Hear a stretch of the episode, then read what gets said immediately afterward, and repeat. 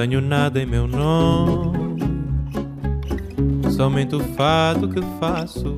Esto es Vidas Prestadas, un programa sobre libros y sobre mundos posibles.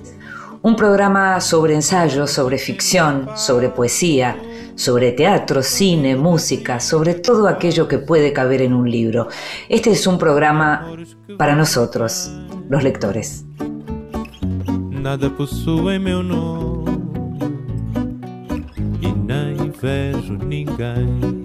Y a nosotros los lectores nos gusta leer por las nuestras a solas, a veces también acompañados, y también nos gusta que nos lean en voz alta, sobre todo cuando quien lo hace es una voz tan familiar como lo que vas a escuchar ahora. Esta vez le pedimos a Gigliola Sechín Canela que nos leyera. En voz alta. Cuentos breves, poesía, lecturas para compartir.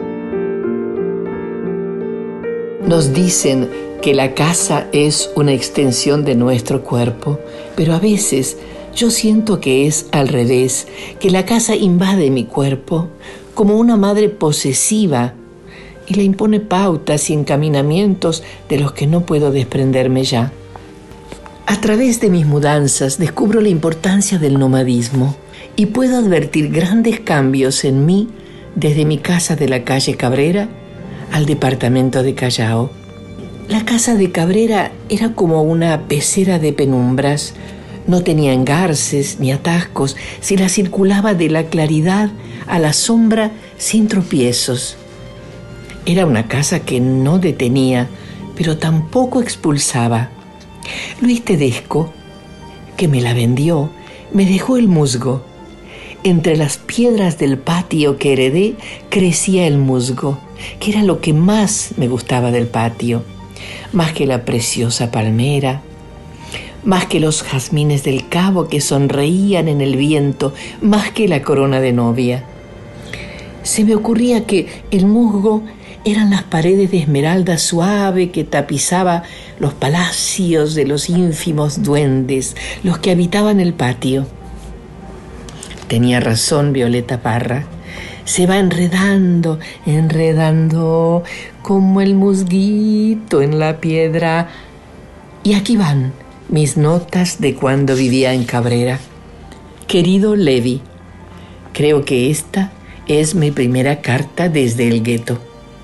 Sí, esto es un gueto desde que los coreanos se apoderaron del Once y empujaron a los judíos a través de Córdoba, ese río veloz, celeste y deshabitado, y aquí estoy, rodeada de colegio judío, sinagoga judía, señores de rulitos rojos y galeras negras, y señoras de ojos empañados, que parece a veces que salieran corriendo de Treblinka. Esta ha sido la lectura de algunas páginas de Noticias de lo Indecible, la autobiografía de Yvonne Bordelois.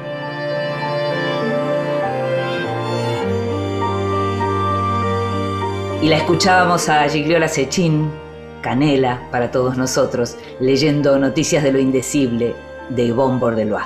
Canela acaba de publicar Poesía Reunida 2020-2000 en ediciones en danza. Vidas prestadas. En la noche de la radio pública.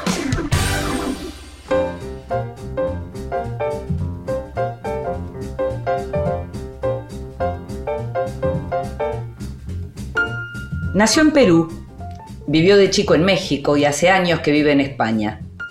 El escritor peruano Santiago Roncagliolo es desde hace bastante tiempo uno de los narradores latinoamericanos más importantes de su generación tanto por su talento como por la llegada de sus libros a las grandes audiencias. Celebrado por novelas como Pudor o Abril Rojo y por crónicas periodísticas como La Cuarta Espada sobre Sendero Luminoso, entre otras publicaciones, en su nueva novela, Roncagliolo vuelve a basarse en hechos reales, esta vez para construir una ficción sobre los pactos de silencio que se suceden alrededor de la manipulación y la pedofilia en comunidades religiosas y que terminan protegiendo siempre a los depredadores. Publicada por Seix Barral, Planeta, y Líbranos del Mal es una novela que toma forma a partir de un caso real de abusos físicos y psicológicos en el marco de una orden laica católica a la que asistían adolescentes y muchachos de la clase alta y que en su momento conmocionó a Lima. En esta historia, Jimmy, el hijo de Sebastián, un peruano radicado en Estados Unidos y administrador de una congregación católica en Brooklyn, debe volver al Perú a cuidar a su abuela enferma. Una vez allí, se encontrará con el oscuro pasado de su padre. Te invito a que escuches la primera parte de la charla con Santiago Roncagliolo.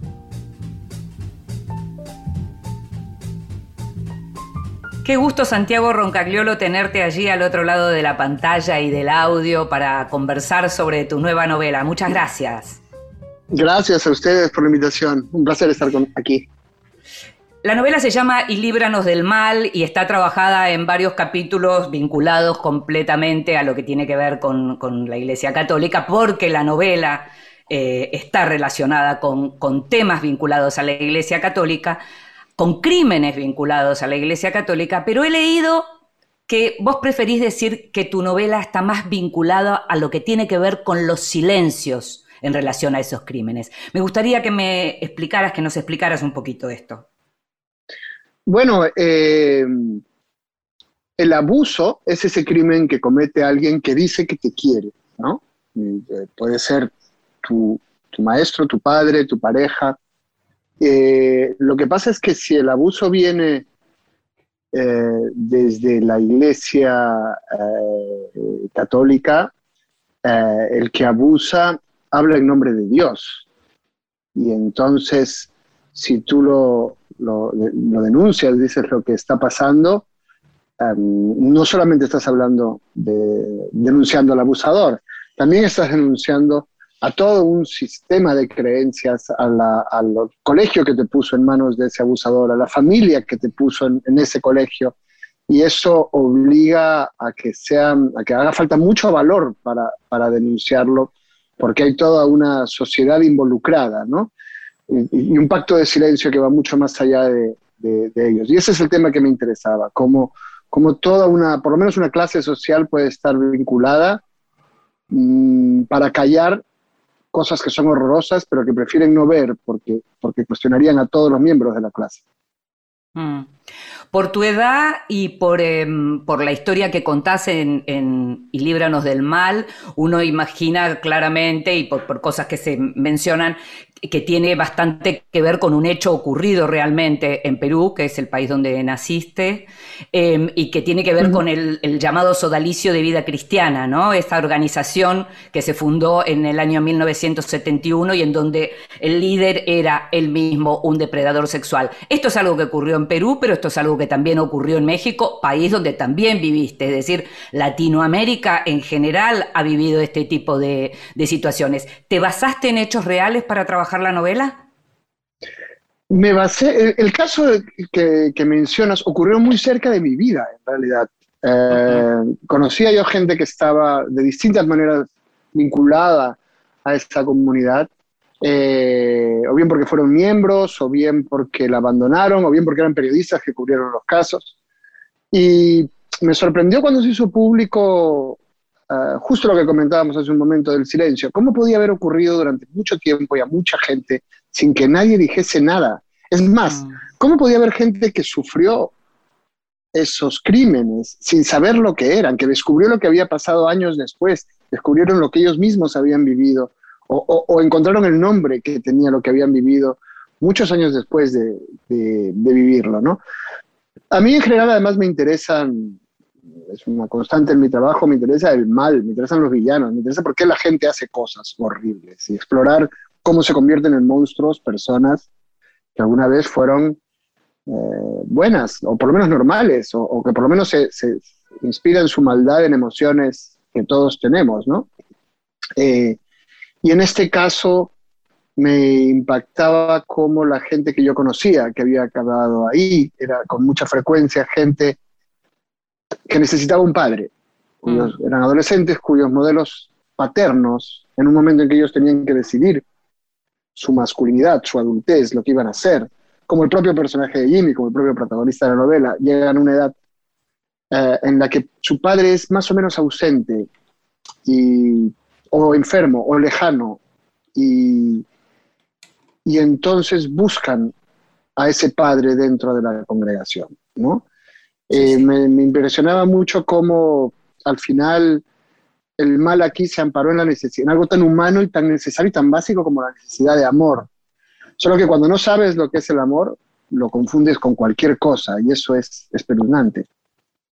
Sí, bueno, lo confundís con cualquier cosa, pero porque también estamos hablando de abuso de poder, no solo de abusos, en este caso, psicológicos y físicos, sino que estamos hablando del abuso de poder porque lo que hay es un liderazgo al que se respeta. En este caso se trata de, de perversos importantes, digamos, que consiguen, como en una secta, llevar a la gente detrás suyo. Y en este caso, chicos muy vulnerables, como está señalando, ¿no? Sí, y chicos que necesitan una misión. ¿Sabes? Eh, mm. esta comunidad de la novela que está inspirada en la, comunidad real eh, leía mucho a Primo de Rivera, a, los textos de la falange española, este, este anticomunismo, bueno, este fascismo belicista, Em, y antisemita, porque mencionas también, eh, menciona en la novela se menciona los protocolos de los sabios de Sion, sí, sí. Y, y, eso eh, para estos chicos que vienen de las clases más altas es eh, muy interesante, porque esas clases ya se sienten acosadas. Eso en el Perú y en todos los países de América Latina, que, clases, que son lugares muy desiguales, las clases más altas viven con la sensación de que los demás les van a robar, los van a atacar, ah, ponen muros en sus casas, llevan a sus mm. hijos a otros colegios, los ponen a otros barrios. Eh, y esta comunidad les dice, en efecto, el mundo, es, el, mundo de la gente decente está siendo atacado. Tú tienes que ser un soldado para salvarla. Y eso es muy motivador, porque estos chicos, que muchas veces son chicos sensibles e inteligentes, que se mm. sienten diferentes, y cuando tú tienes, cuando tú te sientes diferente, eh, no hay nada más consolador que pensar que eres superior, que eres mejor y que tienes una misión que los demás no entenderán. Y si los demás no entenderán, solo la vas a compartir con tu grupo. Eso es la formación de, de una secta, ¿no? Yo también he hecho libros sobre Sendero Luminoso y me impresionaba cómo no es muy distinto el procedimiento. No era muy distinto el procedimiento de reclutamiento de unos y otros, aunque representasen extremos opuestos de, la Guerra Fría, eh, el tipo de persona que entraba, entraba por las mismas razones y seguía los mismos mecanismos. Y estaba dispuesto a todo. Bueno, es la cuestión mesiánica, ¿no, Santiago? Digamos, lo, que comparten en este sentido. Sí, y la seguridad que te da eso, la seguridad de ah. saber que, que haces el bien. En realidad es, curioso porque esto es una versión radical de algo que nos pasa a todos. Todos creemos que somos buenos y que votamos al mm. partido correcto y que los demás están mal. Y, a mí me interesa mucho desafiar estos, estos cómodos clichés en los que nos refugiamos. ¿no? Con un, hay un personaje de la novela como Sebastián que es muy difícil saber si es un victimario o una víctima. Cada lector tiene que decidir cuál es el juicio que tiene sobre él, porque, porque tenemos esta visión como, como, infantil de que somos buenos y hay otros que son los malos, pero el mal viene siempre entremezclado de bien, disfrazado de bien, salpicado de, de cosas nobles. Bueno, Sebastián es el padre de Jimmy, justamente que Jimmy es quien vuelve a Lima, eh, en, principio con la función de cuidar de su abuela, pero también para recuperar esa historia que le fue negada, digamos, ese relato que fue apagado con el silencio. Eh, y Sebastián es, como bien vos decís, eh, es un personaje central en ese sentido, porque muchas veces lo que uno ve es el mal ejercido por aquel que primero lo sufrió, ¿no? Y como cómo es posible, y, otra cosa interesante de la novela, en donde incluso el personaje de Mamatita, de la abuela, eh, eh, está bien dentro de esta línea, es esa idea de cómo incluso uno puede amar a alguien que hace el mal. El amor va más allá de eso, sobre todo en los vínculos familiares, ¿no? Eh, en efecto, tú tienes que pensar que los tuyos son buenos y es muy difícil asumir lo contrario porque tú eres un poco ellos, ¿no? Em, el personaje de Sebastián ha dejado su pasado atrás, ha hecho algo que, bueno, que todos los emigrantes hacemos muchas veces, ¿no? Ha escoger, borrado una parte de su pasado, se ha ido lejos y ha decidido que eso no existió. Pero cuando tiene un hijo, este hijo, eh, tu pasado, eh, digamos, el pasado de tu padre es tu pasado también. Y a su hijo le falta una parte, está mutilada su, su memoria porque se le ha negado una parte de su propia eh, historia, ¿no? Y descubrirla implicará mm, no solo eh, pensar que su padre puede ser un monstruo, sino que él forma parte de esa historia y que él lo es también. Por eso es tan difícil, por eso es tan difícil desengañarte de alguien que es, que es muy cercano, porque tú eres como él, siempre lo has visto como a ti, y si él es un monstruo, tú también lo eres. Mm. Hay algo en la novela que es una novela que trata sobre temas vinculados a los varones a los varones más jóvenes y a los varones más grandes. Eh, en este caso, concretamente, tenemos protagonistas, pero también están aquellos otros personajes que son eh, personajes secundarios, pero en su gran mayoría son varones, salvo, digamos, la impronta fuerte de esta abuela, la madre de, Jimmy, o sea, la esposa de Sebastián, que también está borroneada, pero por otros motivos. Sobre el, final de la novela aparece algún personaje fuerte de mujeres, pero en general es una novela de varones y en tu novela anterior también se trataba el tema. de los varones, de los varones jóvenes, de los varones que tienen dificultades para, para sobrellevar la, la, falta justamente de un padre. Digamos, hay como una, venís como con una obsesión con ese tema.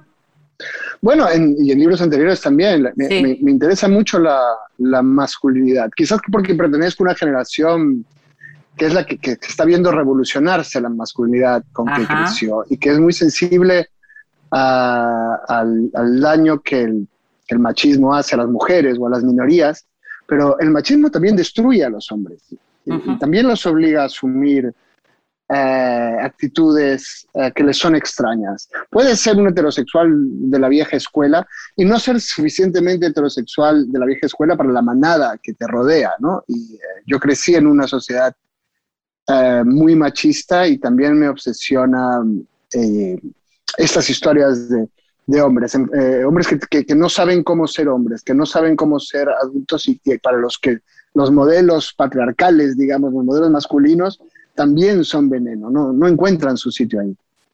Mm. Vos viviste, sos peruano, viviste en Perú, viviste en México, vivís en España. No sé si en este momento estás en Barcelona o en Madrid, pero lo, cierto es que estás en España. Me gustaría que me, cuentes un poco cómo, cómo ves desde España, desde Europa, lo que está pasando en Latinoamérica en relación a, a, esto de los hombres viendo sus lugares cuestionados, digamos, ¿no? Porque vos pertenecés a este lugar de Latinoamérica, pero estás viviendo en un lugar en donde de pronto pasan otras cosas. O las mismas, no lo sé. Eh, no son muy diferentes. ¿eh? Sí, yo creo que tanto aquí como allá eh, hay, distintos grados quizás y distintos matices, pero hay un movimiento muy fuerte de reivindicación de derechos de las mujeres y de las minorías sexuales, pero que causa miedo precisamente en sectores que ven amenazadas sus, posiciones y por lo tanto también está generando un auge de movimientos ultraconservadores de extremas derechas mm. eh, y eso ocurre eh, eh, tanto aquí como allá. Lo que pasa es que yo creo que Europa, en Europa el Estado hace muchas cosas por ti. En América Latina eso lo, hacen las familias. El, Estado mm. no, en la mayoría de los países no lo hace. Y si lo hacen las familias, la pulsión conservadora es más grande. Conservar a tu familia, conservar ese viejo orden, es para, para, algunos sectores una cuestión de, supervivencia, ¿no? Más, más, y, por lo tanto su, su, poder es más, y puede ser más siniestro también que en Europa. Mm. Leí que decías que te consideras un escritor católico. ¿Qué es hoy en 2021 considerarse un escritor católico? Bueno, mis temas son de una cultura claramente católica. El bien y el mal me interesa mucho. La figura del padre me interesa mucho. La culpa. O sea, no lo soy voluntariamente, he descubierto que lo soy. Ah. Eh, pero sin duda eh, en mi gremio, que está completamente lleno de ateos y redentos, yo debo ser como el religioso. No es que vaya a misa, pero me interesa, eh, me interesa la religión. Eh, no, solamente voy a misas a veces, sino voy a ritos, he ido a ritos musulmanes, ortodoxos, ritos más naturalistas en, lugares de, de América Latina. Me interesa la conexión con lo que no conocemos, que, es lo que organiza la religión, con la muerte, con lo trascendente. Sin duda también yo escribo sobre temas muy inquietantes. Eh, de alguna manera soy un escritor de historias de terror. Y, la religión siempre te da material ¿ah? para historias de terror. Es, mm. eh, incluso en la cultura popular es un recurso habitual. Mm. ¿Te interesa la fe? Sí, o, sea, me mm. interesa que eh, eh, nuestra relación con lo que no somos capaces de entender. Eh, para, mm. para yo vivo en un mundo de intelectuales donde obviamente todo el mundo cree solo en lo que entiende racionalmente. Yo sí mm. que creo que hay misterios, creo que hay cosas más allá. No creo que tengan que ver con, con, tu vida sexual, si me entiendes. sí, sí. No creo que tengan que ver con una orden moral, pero eh, creo que somos muy pequeñitos y que, que la religión te, te restituye una conciencia del universo que, y las sociedades buscan maneras de, crear ese puente, de hacer ese contacto. Eh, mm. Y es algo que me interesa, es algo que me fascina, que me llama mucho la atención, que no desprecio para nada, en ningún caso. Te invito a que escuchemos música y enseguida seguimos conversando sobre estas cuestiones que tienen que ver con tu novela y Líbranos del Mal, pero con la escritura y la literatura en general. Encantado, gracias.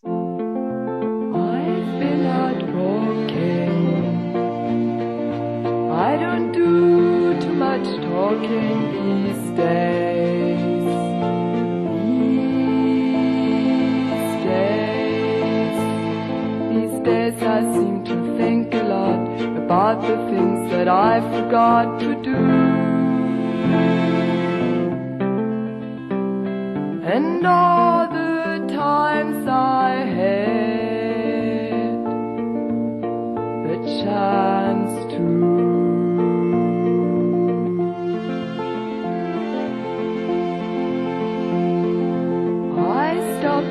rambling. I don't do too much gambling these days. These days these days I seem to think about how all the changes came about my way. And I wonder if I'd see another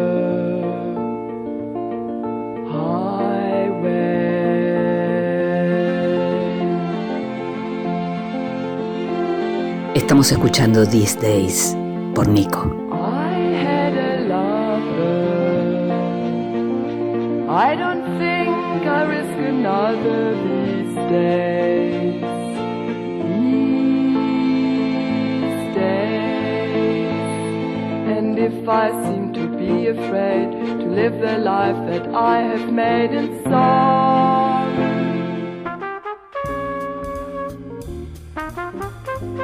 El extranjero. Libros de los que se habla en el mundo. Hoy te voy a hablar de un libro que está basado en otro libro, un libro adentro de otro libro. Eh, la novela se llama The Pages y fue escrito por eh, Hugo Hamilton, un irlandés que es hijo de una alemana y un irlandés que creció en la Dublín de los 50. En su casa su padre no le permitía hablar en inglés. En español hay poco, por ahí estuve viendo que hay una novela suya que se llama El perro que ladraba a las olas. Y esta The Pages, las páginas, como decíamos, es una novela que cuenta su propia historia, pero también otra, porque cuenta la historia de otra novela, una novela escrita por, eh, en 1924 por el austríaco Joseph Roth. La novela se llamaba La Rebelión. Eh, y en este caso, la novela de Hamilton arranca con un Aquí estoy guardado dentro de una pieza de equipaje de mano siendo transportado a través de la sala de embarque del aeropuerto John Fitzgerald Kennedy. El que habla es un libro. Es un libro que fue salvado de una pira eh, eh, nazi de libros, fue salvado por un profesor, ese profesor se lo dio a un alumno, ese alumno se trasladó a Estados Unidos, ese alumno que se trasladó a Estados Unidos tuvo una hija, esa hija en un presente vuelve a Berlín en el medio de una crisis romántica, vuelve a Berlín para tratar de ver de quién era, qué pasó con ese libro, con ese libro original. Con lo cual la protagonista entonces es Lena, que es una artista estadounidense que también es, de ascendencia mixta, alemana e irlandesa, igual que el autor de esta novela, y que heredó esa copia de la rebelión de Joseph Roth de su padre. Y la lleva entonces a Berlín eh, porque tiene una misión, que es la de encontrar algo que está en un mapa que el dueño original dibujó a mano en la parte de atrás del libro. Bueno, como te estoy contando todo esto que se complica, es lo más interesante de esta narración, que por supuesto tiene tanto que ver con esa novela de la que hablamos, Rebelión, una novela original de mm, Joseph Roth, el autor de La Marcha Radetzky. La novela de Hamilton se llama The Pages, acaba de salir en inglés y ojalá se traduzca pronto al español.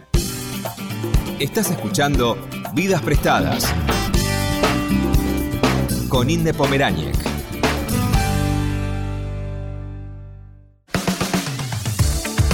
Continuamos en Vidas Prestadas.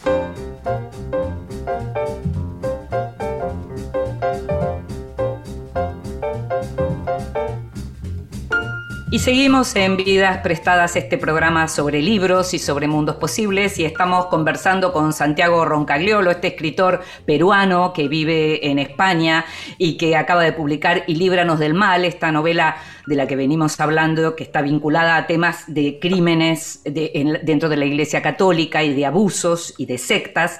Y eh, mencionábamos recién lo que tiene que ver con la, con la cuestión del silencio y de la religión. ¿Es cierto que en México en algunas librerías no han querido vender la novela? Es cierto. Eh, eh, y yo lo conté por redes sociales más para desahogarme y, la reacción de los lectores fue increíble. Eh, en realidad, de alguna manera yo lo tomé como un elogio, porque se supone que escribo historias perturbadoras, que te digan que es tan perturbadora que no se atreven a venderla, es, bueno, es, como un, cumplido. Pero los eh, lectores montaron un gran lío en las redes y, ese, ese ruido de las redes de miles de personas mandando mensajes empezó a aflorar en la prensa mexicana y eso empezó a traer a la prensa extranjera. Y entonces la librería no dijo ni una palabra, solo hizo un pedido. Mm. Ahora, eso, ¿vos pensás que, tiene más que ver? Sí, perdón. No, no, eh, Digamos que mi historia, quiero decir, tuvo un final feliz y estoy muy agradecido a los lectores, pero el debate que se plantea mm. eh, es cuántos otros libros no tienen esa campaña en las redes sociales que empuja todo eso y cuántas cosas no sabemos que no nos dejan leer. Es decir, la librería puede vender lo que le dé la gana, pero el consumidor no sabe qué cosas no le están permitiendo leer. Mm. Y ocurre también en, los, en, el mundo digital. Una periodista digital empezó la entrevista hace un par de semanas diciéndome, antes de entrar a la entrevista, me dijo, vamos a empezar hablando de otra cosa, porque si el algoritmo detecta de qué estamos hablando, eh, van a reducir la visibilidad. Me sorprende que hay muchos pequeños vetos sobre lo que leemos y mm. vemos, y los aceptamos o, o, no somos conscientes de ellos, o les damos a clic y no nos importan, pero eh, es muy interesante eh, eh, discutir y exigir que se nos diga por lo menos qué cosas no se nos están mostrando, ¿no? porque por todos lados están, hay pequeñas censuras. Cuando hablamos de algoritmo, hablamos de sesgo, todo ese tema que venimos conversando hace rato, pero en relación a lo que pasó con las librerías en México, y ya que estamos hablando de la Iglesia Católica, ¿imaginas que fue más papismo o que hubo un papa que determinó este libro no se vende? Bueno, yo creo que sé quién lo determinó. Ah. Lo que pasa es que no, sé qué. y no, no fue un cura, pero no estaba muy lejos. entiendo, entiendo. Pero fue un civil, ¿eh? Fue, fue, un civil. O sea, lo que hay es un empresario que decide cosas, ¿no? Sí, sí, un gran empresario. Y entonces, ¿qué es lo que pasa eh, con este tipo de cosas? Que al final, eh, en, sociedades sobre todo tan desiguales como las latinoamericanas, ese tipo de casos han tenido que ver siempre con, o, muy frecuentemente, con las clases más altas, que son muy católicas y que, o que son naturalmente católicas y que, claro, al ser clases altas tienen mucho más poder para evitar los temas que no les gustan, para eh, limitar el, el, debate social y el debate público. Y, y, fue una manifestación más de ese mismo silencio que yo ya había visto eh, cubrir los casos, eh, en el caso de en los casos peruanos que, que, habían ocurrido cerca de mí, ¿no? Fue el silencio de, mm. no hablemos de estas cosas, estas cosas son incómodas, esto no es respetuoso. pero se extiende cuando ocurrió empezamos a, empezaron a salir otros libros eh, que tampoco se, se venden ahí y que tenían que ver con diversidad sexual, con masculinidad, con homosexualidad, básicamente con cualquier forma de sexo fuera del matrimonio. Es increíble que a estas alturas todavía dé miedo eso, pero es que yo creo que estas alturas son más antiguas que las de hace 20 años. Creo que nos estamos volviendo una sociedad más temerosa, más cancelatoria, más censora eh, cada vez. Y ni siquiera creo que venga siempre de los conservadores. ¿eh? La izquierda también cancela cosas y también hay cosas que quiere eliminar del debate público. Y mm. cada vez nos parece más normal que lo que no nos guste se retire, no se hable, se, se calle.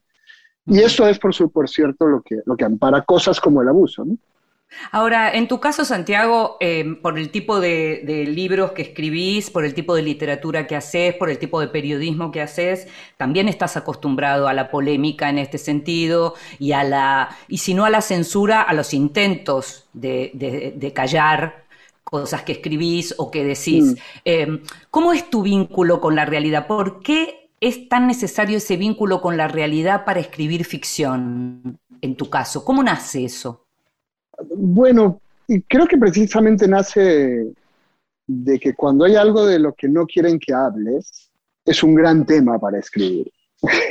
es, de eso de lo que hay que escribir un, libro. Si alguien no quiere que sepas algo, eh, es, es, es, justamente un tema uh, que, que, es incómodo, que, que perturba, ¿no? que, que, crea un efecto en el, en el lector, que, a mí, que yo disfruto cuando lo leo porque lo, lo eso es lo que te desafía intelectualmente, ¿no? Te, la, gente, una historia de gente buena que hace cosas buenas, eh, no, no, no, te da nada que pensar. Una historia sobre, sobre por qué la gente hace cosas malas en la realidad es lo que se te queda en la cabeza planteándote dudas.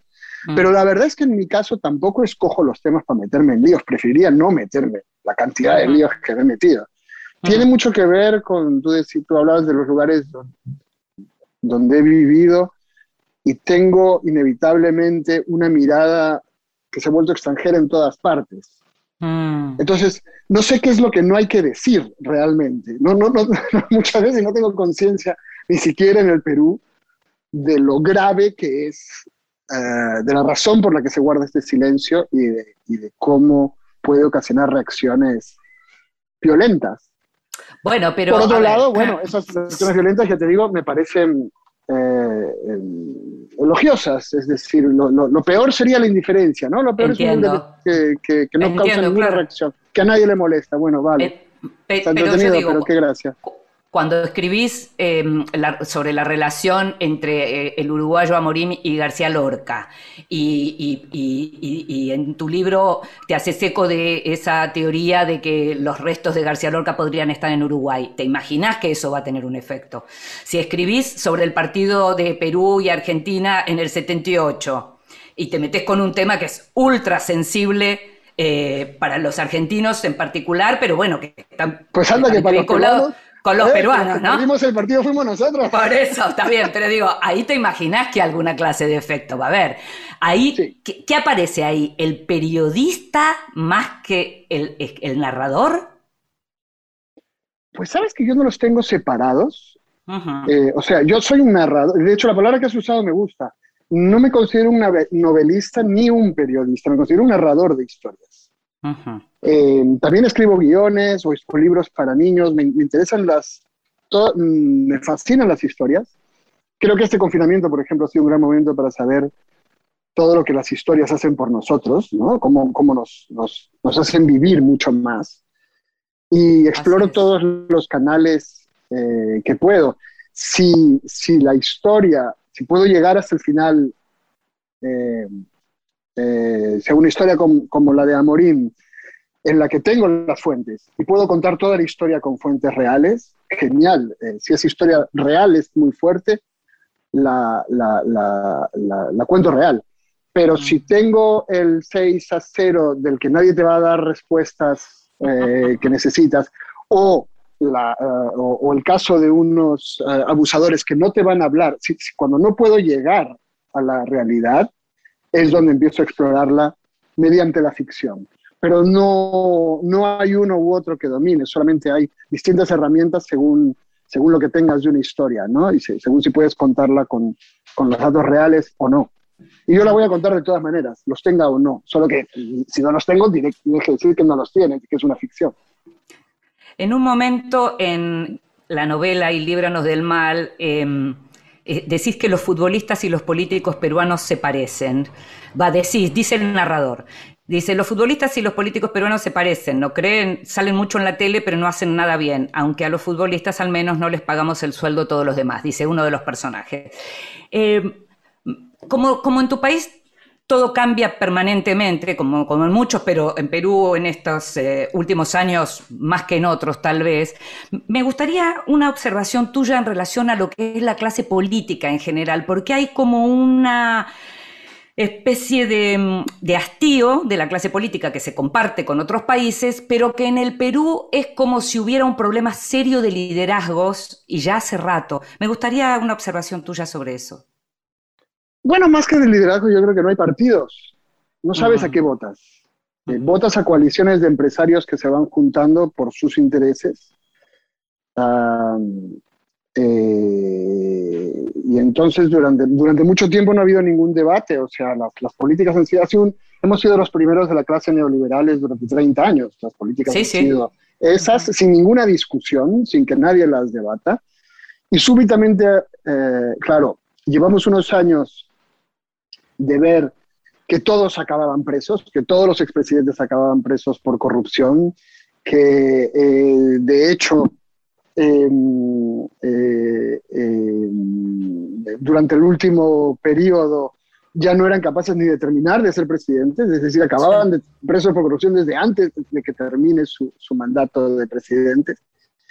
Y la pandemia ha generado una gran furia, por lo menos en más o menos la mitad de la población, que han descubierto que ellos no tienen neveras, la población, no los políticos, que, casi el 40% de la gente no tiene una nevera para confinarse en su casa y poder comer, no tiene una cuenta bancaria para poder sacar de ahí el dinero eh, eh, para confinarse y por supuesto no tiene atención médica mientras ve a los que lo gobiernan robar indiscriminadamente. Y eso ha generado una, una crisis brutal de credibilidad en el sistema, respondida por una mm, necesidad brutal de la otra mitad de conservar el sistema con todos sus defectos porque no saben qué, qué más, cuál es la otra opción.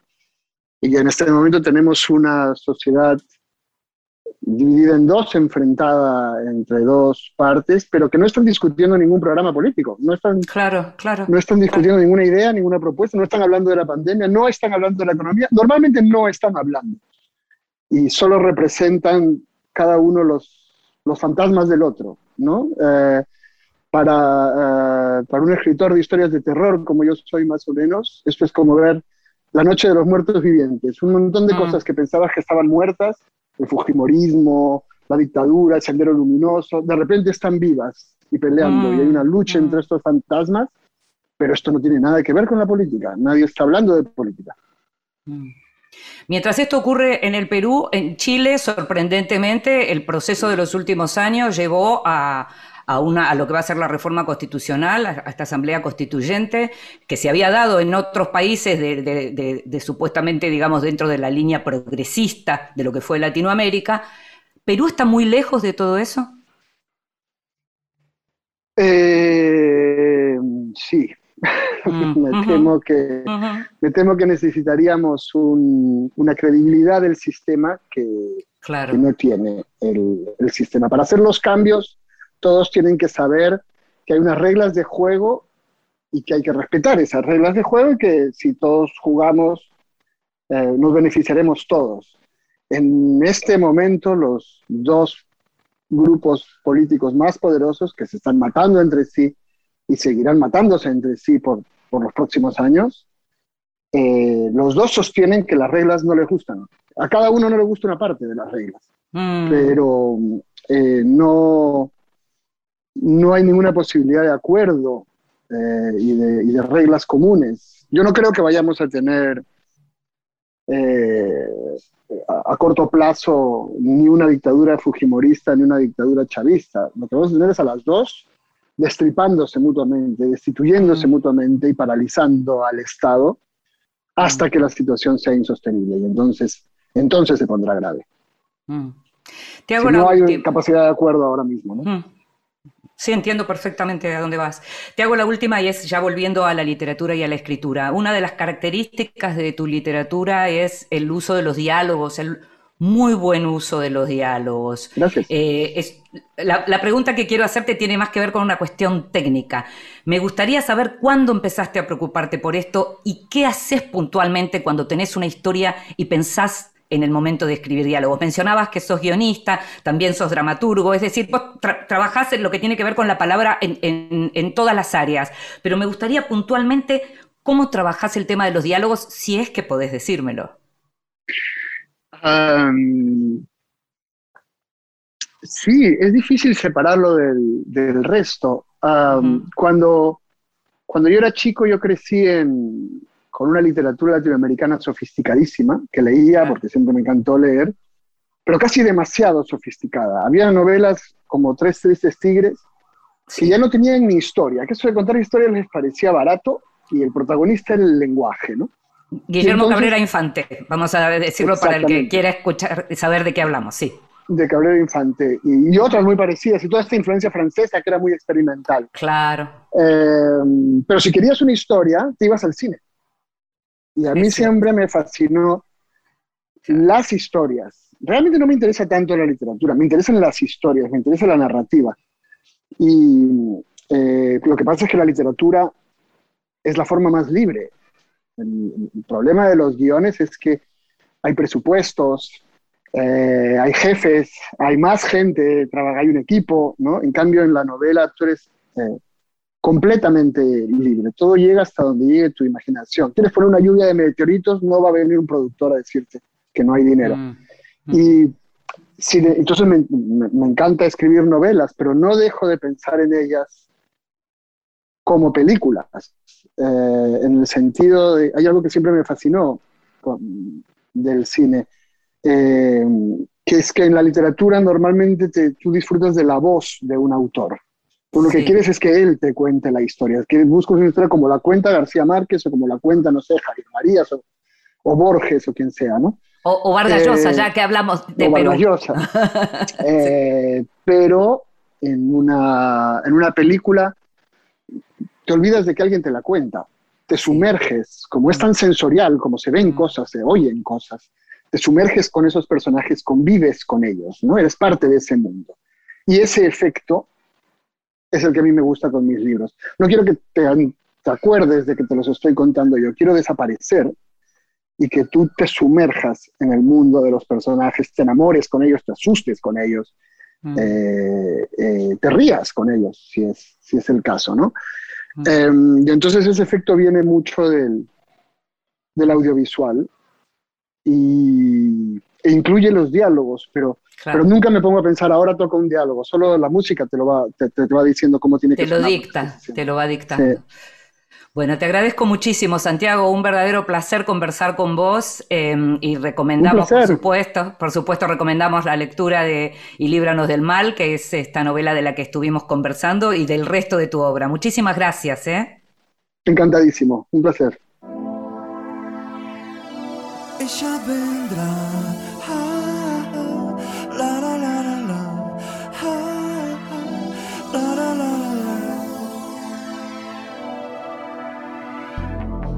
las heridas que marcan mi cara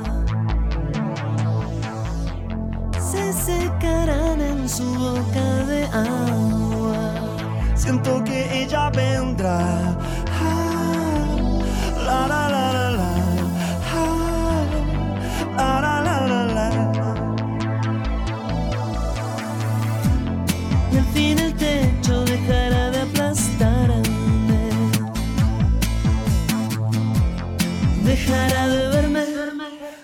Solitario besando mi almohada, solitario quemando mi cama, solitario esperándote.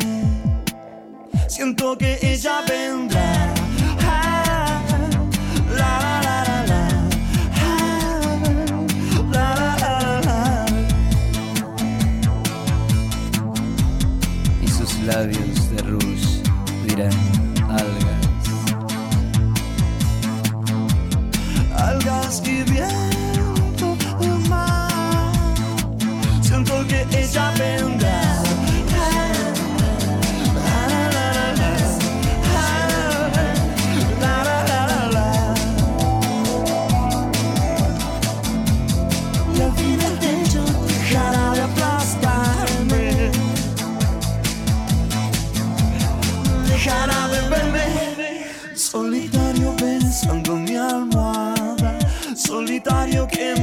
Y en estos días tristes queda la música. Escuchamos Ella Vendrá en la versión que hizo Palo Pandolfo con Adrián Dárgelos.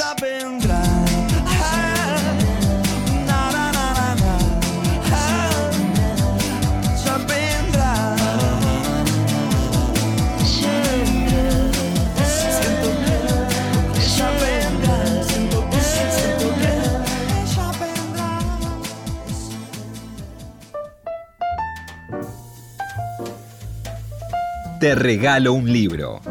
Recomendaciones y sugerencias para tomar nota. Hola, mi nombre es Carolina Eses. Me invitaron a recomendarles un libro y el libro que elegí es La mitad fantasma de Alan Pauls. Vino de la mano de una experiencia de lectura particular, detenida, demorada. Me acompañó durante mi convalecencia por COVID, algo leve, pero que llevó sus 14 días en cama en mi casa.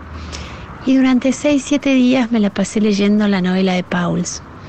En ella el autor se mete dentro de un personaje, Savoy, un hombre que está maravillado por la vida de los otros, un hombre que busca algo, visita departamentos en alquiler solo para ver cómo es la gente que los alquila.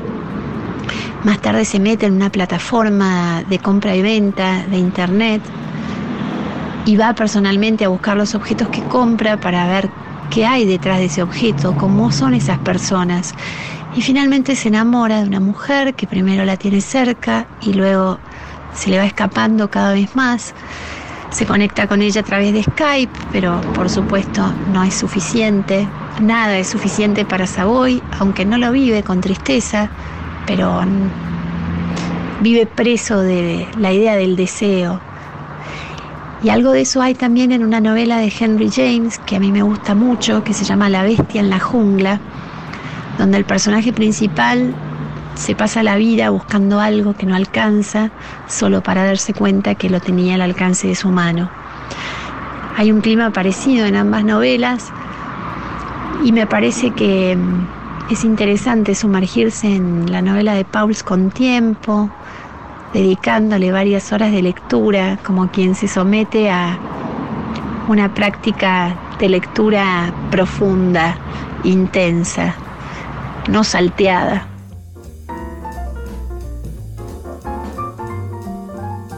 Y la escuchábamos a Carolina Eses hablando de La mitad fantasma, la última novela de Alan Pauls. La última novela de Carolina se llama La melancolía de los perros y fue publicada por Bajo la Luna. Libros que sí. Títulos nuevos y no tan nuevos que son imperdibles.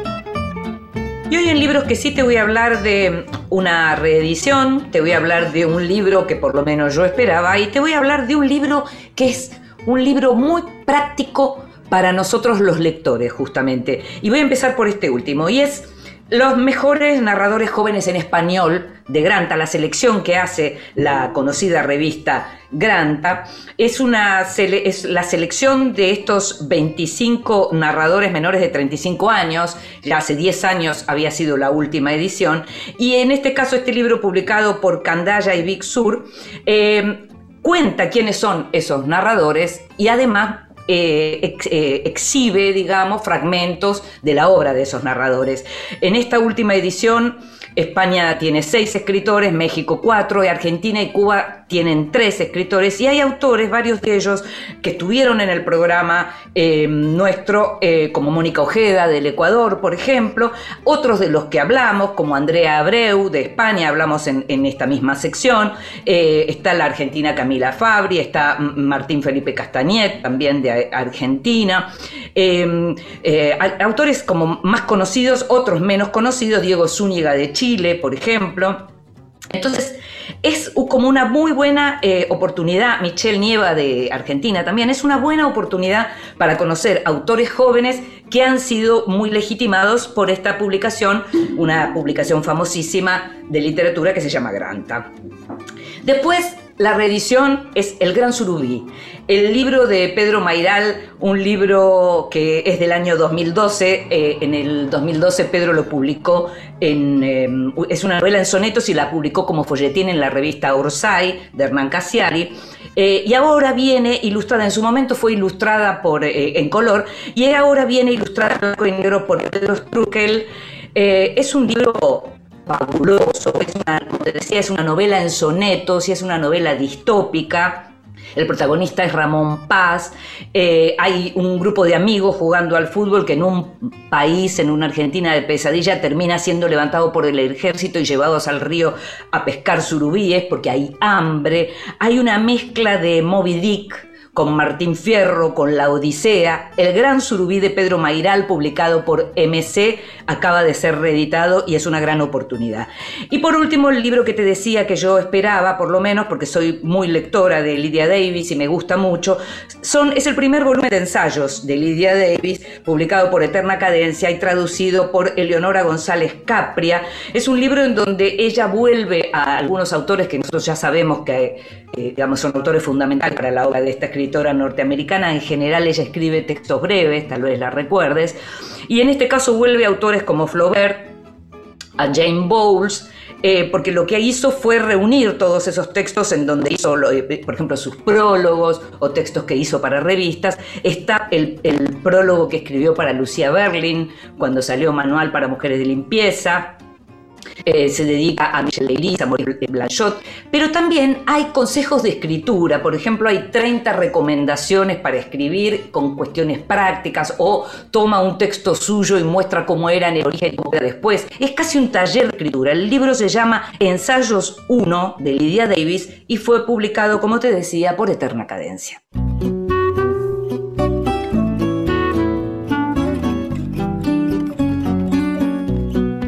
Y llegamos al final de este Vidas Prestadas. Sabés que a partir de ahora podés escucharnos en la página de la radio o también en tu plataforma de podcast favorita. En la operación técnica estuvo Jorge Falcone, en la producción consiguiendo todo y mucho más, como siempre, Gustavo Kogan. Me llamo Inde Pomeraniec, nos estamos escuchando. Chao.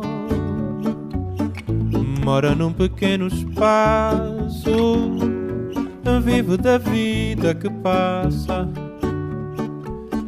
de amores que vão e vêm.